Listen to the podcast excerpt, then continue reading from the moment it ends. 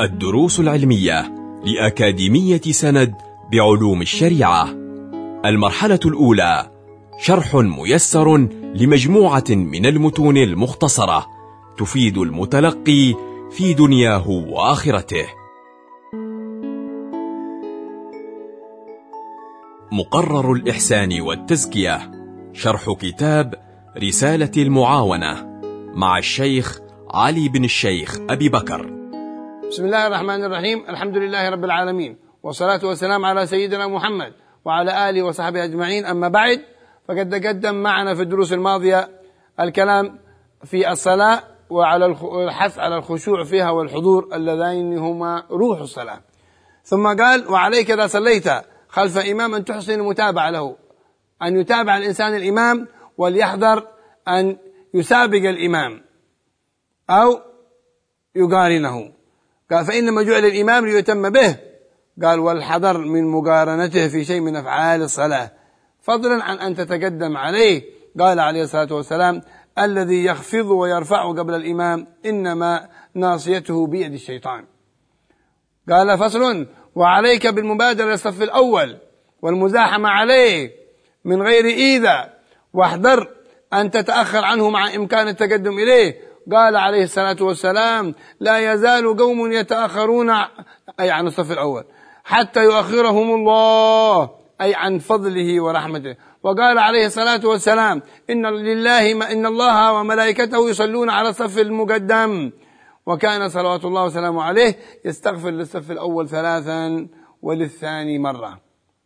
فينبغي أن يحرص الإنسان على الصف الأول بقدر الاستطاعة، وإذا فاته الصف الأول عليه أن يحزن ويتأثر لذلك، لأن من علامات المؤمن الحزن على فوات الخير والفرح بفعل الخير. قال: وعليك برص الصفوف وتسويتها، فإن كنت إماما كان الأمر بذلك منك آكد.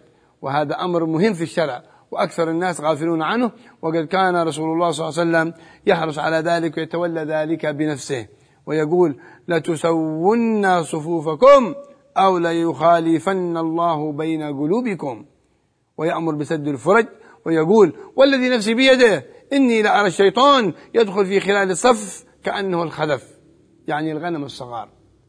يرص الصفوف، يسوي الصفوف، يكلمهم بذلك، يلتفت إليهم الإمام. وإن كان مأموما فلينتبه، فينظر إلى يمينه وشماله ويسوي الصف. قال: وعليك بالمحافظة على فعل الصلوات الخمس مع الجماعة والمداومة على ذلك، فإن صلاة الجماعة تفضل على صلاة المنفرد 27 درجة، كما في الحديث الصحيح. واحذر أن تدع الصلاة في الجماعة لغير عذر أو لعذر فاسد، ومهما جئت إلى موضع الجماعة فوجدتها قد صليت أو قعدت في بيتك تبتغي بذلك السلامة في دينك، فينبغي أن تضم إليك من يصلي معك ليحصل لك ثواب الجماعة، وتسلم من الوعيد والتهديد الوارد في تاركها، مثل قوله صلى الله عليه وسلم: لينتهين أقوام عن ترك الجماعة أو ليحرقن عليهم بيوتهم. وقوله عليه الصلاة والسلام: من سمع النداء فارغا صحيحا فلم يجب فلا صلاة له. وقول ابن عباس رضي الله عنه: لقد رأيتنا وما يتخلف عنها، يعني صلاة الجماعة، إلا منافق معلوم النفاق. ولقد كان الرجل يؤتى به على عهد رسول الله صلى الله عليه وسلم يهادى بين الرجلين حتى يقام في الصف، إلى هذه الدرجة من حرصهم على الجماعة. ولا يصلون في بيوتهم إلا لعذر، وإن صلوا في بيوتهم صلوا جماعة، لم يصلوا منفردين أبدا.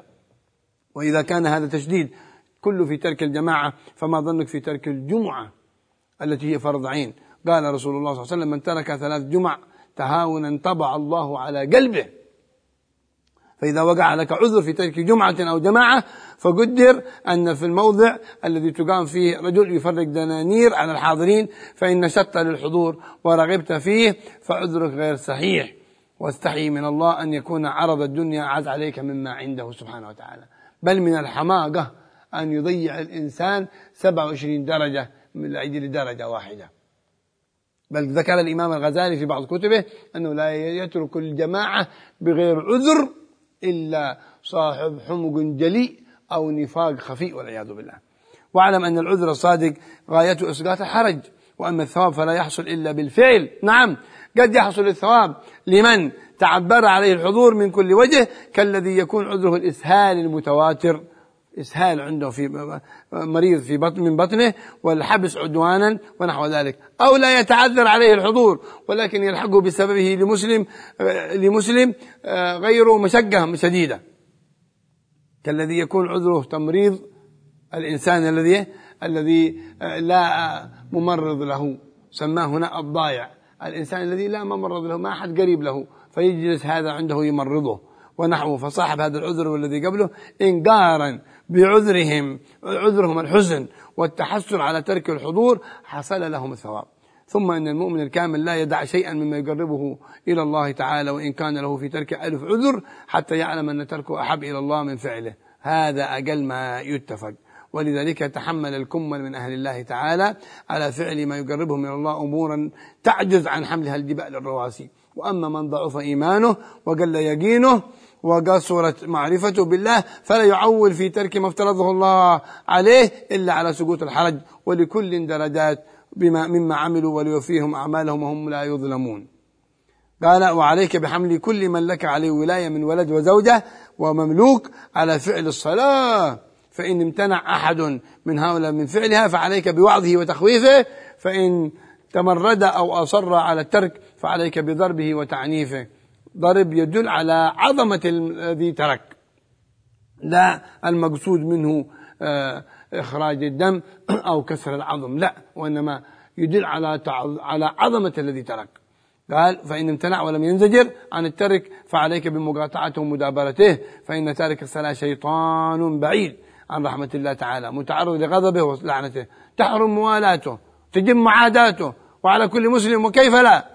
وقد قال رسول الله صلى الله عليه وسلم العهد الذي بيننا وبينهم الصلاة، فمن تركها فقد أشرك. وقال صلى الله عليه وسلم لا دين لمن لا صلاة له، وإنما مثل الصلاة من الدين كمثل الرأس من الجسد. كيف يترك الإنسان الصلاة أو يتهاون بها وهي صلة بينه وبين الله؟ ومن قطعها انقطعت الصلة بينه وبين الله، ومن وصلها اتصل بالله تعالى وأعانه الله وراعاه ونظر إليه نظر خاص. نسأل الله سبحانه وتعالى أن يرزقنا المحافظة على الصلاة وأولادنا وأزواجنا وذرارينا، فلا خير في من يترك الصلاة لا في الدنيا ولا في الآخرة. نسأل الله أن يجعلنا من مقيمي الصلاة في كل حال من الأحوال، والحمد لله رب العالمين. كنتم مع الدروس العلمية لأكاديمية سند بعلوم الشريعة. يمكنكم متابعة جميع الدروس عبر موقع الأكاديمية وتطبيقاتها الإلكترونية. سند، علم، سلوك، دعوة.